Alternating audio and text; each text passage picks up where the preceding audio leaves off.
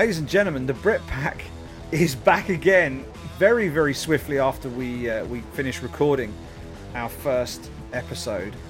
Mr. Sandu, literally as we were wrapping up, took a look at his social media, and lo and behold, we have breaking news already. Sandu, hit me with it. Right, so per Brett Okamoto of, of ESPN, it looks like the UFC is going to get back to business a little sooner than everyone thought. Wow.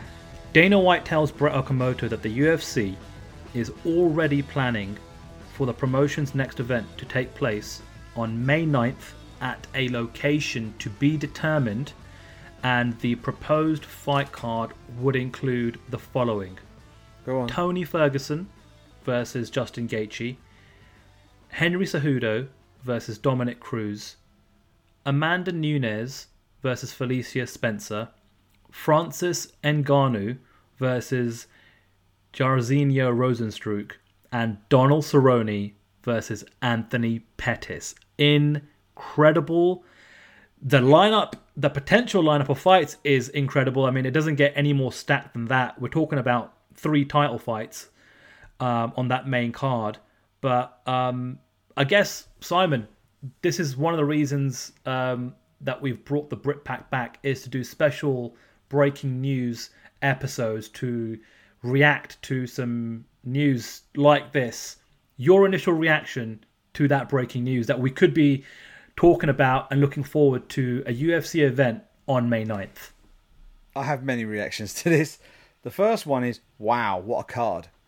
What a card. I mean, you've got you've got quality top to tail on that list that you just given me there. The second thing that, that hits me is given everything that we've literally just had with UFC 249 and the fact that it got shut down and ESPN and Disney were the people that shut it down. And now, about a week removed from that, or maybe less than a week removed from that, they're now looking to move on with another card. Um, it makes you wonder what is going on in the background there. Is this going to be on ESPN? If it is going to be on ESPN, what has changed? And the only thing that I can think of that has changed in this is that this event is going to be held somewhere where it is legally allowed to happen. I'm not talking about going around a state athletic commission and having it on tribal land, which was the plan for 249. California was shut down, um, and uh, they were looking to circumvent that by going to uh, the Tachi Palace on tribal land. We were just talking on uh, on episode.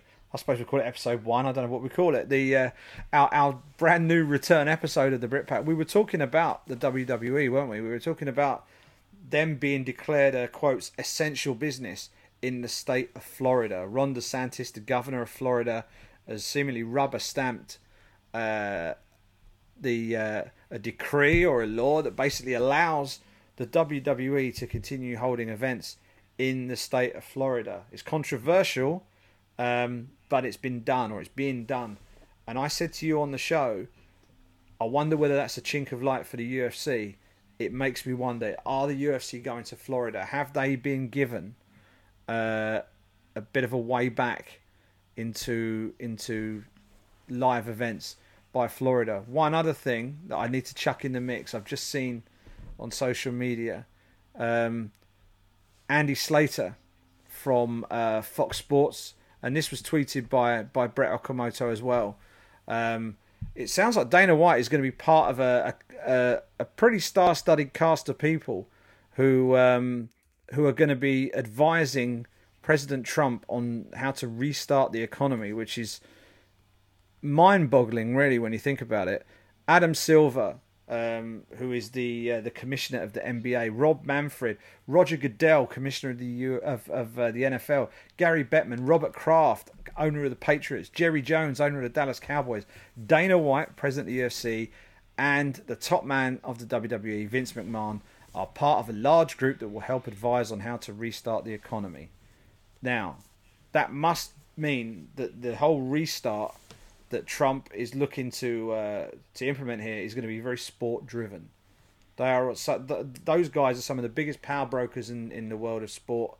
Um, over in your part of the world, over in over in North America, um, so I'm wondering whether Florida is just the start of this, um, and whether this is that that's where the UFC is gonna gonna hold their event. um, this this May 9th event. But wow, the world moves fast, Sandy. I don't know what else to say. Yeah, I'm absolutely floored by this news, if I'm being honest, because uh, given you know what happened last week with UFC 249 essentially being postponed and that whole thing of you know the top boss at Disney telling Dana to stand down, I thought right, okay, well we're going to be in for a, a dark period of no UFC events, and now this out of the blue, May 9th is literally less than a month away, and um, I'm curious to see if the if this event actually happens, just given the track record of UFC 249. Um, it'll be interesting to see, you know, if all of these fights stay together.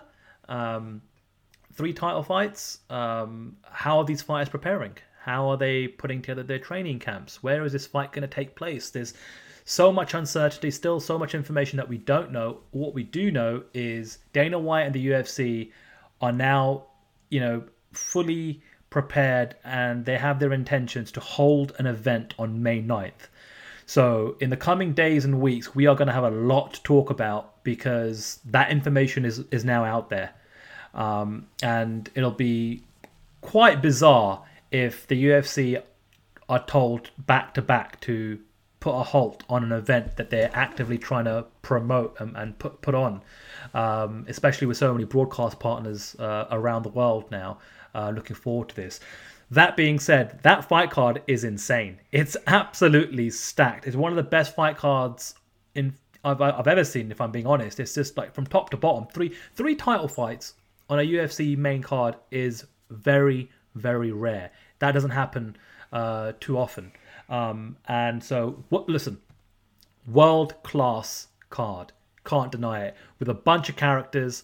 Um, and if this event takes place, and, and like you said, if it happens safely, um, and and it, and it isn't, you know, um, uh, you know, going to affect any kind of local um, medical health facilities and things of that nature, then fantastic. And I'm sure the UFC and Dana White and everyone involved is going to take every single precaution um, available and necessary, and then some. Um, and it will be interesting to see what the uh, the the reaction of the MMA community is. I'm sure fans will be just you know absolutely delighted with the fact that there's a, card that they can look forward to and a, and a card of that nature. So yeah, that that's that, I'm I'm absolutely floored. I'm, I'm not quite lost for words, but I'm still trying to digest what this actually means, and, I, and I've got a feeling that the uh, the next time we talk, you know, a week from now, we're going to have a lot more information to, to share with the listeners and a lot more to react to. But right now, with that bit of breaking news, wow. That's all I can say is just wow. It's mad. And whatever whatever your thoughts on the rights and wrongs of attempting to host an event in these circumstances, I think one thing that you do need to at least acknowledge is Dana White is not a man who gives up easily. You, you know, if, if if he's batting on your team he's in there for the long haul, and I think most people would would have just stepped right back from this by now, and Dana will take flack for the, for for not doing so. But if you take a look at what he's actually pulling off or attempting to pull off here, him and his team, um, it is it is quite something. It is quite something, and and you know you may you may not ultimately uh, everybody might not necessarily agree with it, loads, loads of people are going to be delighted with it. I'm going to be delighted to see some live fights. I just want it to be done responsibly. If it's being done responsibly, count me in. Count me in. But I think I think the one sort of side note to this is it's pretty remarkable. Um, the UFC as a company is arguably one of the most agile sports uh, organizations on the planet. The way that they're able to pivot so fast and change tack almost within a matter of hours um, when when when they come up against adversity or changes of circumstance is pretty remarkable. Um, and for that, I think I think a lot of a lot of respect goes out to the people involved who are putting in an incredible amount of work behind the scenes over there in Vegas to actually get this to even make this thing viable. So I'm looking forward to seeing more details on this. Uh, I would very much like to know where it's taking place. I'd very much like to hear what safety precautions are in place. And once I've heard all that, I'd very much like to. I'd very much like to know where it's going to be shown. Is it going to be an ESPN thing, or is this a Fight Pass thing? That'll be very interesting to see. The fact that ESPN have broken the news may well give you a little inkling as to where that's going to be shown. Um, I think if it was going to be a Fight Pass thing and they were going without ESPN for it, I think it would have been announced differently. So, uh, but yeah, this sport is absolutely bonkers, Sandu, and that's, that's why we love it. It's why we love to talk about it, and that's why this podcast is back. But wow, literally 30 seconds after we recorded episode one, we're doing breaking news uh, as a as a little bonus extra. But hey, that's what we're here for, right? Absolutely, and uh, and like I said, this new iteration of the Britpack show, um, these are the new bells and whistles we can deliver to the listeners. It is going to be you, me, uh, reacting to some breaking news, uh, especially news of this magnitude. Um, so I would love to kind of get some reaction um, from our listeners. So if you have got a take, you've got an opinion, the britpack.com uh, the britpack.substack.com is the best way to reach out to us. Um, let us know how you feel about this. Are, are you excited? Are, are you are you you know cautious about this actually taking place? You know let us know how you feel um, and uh, would love to kind of perhaps you know continue the conversation when we uh, record next week's show Good stuff. There we go. Britpack breaking news. We will speak to you if there's no more breaking news next week.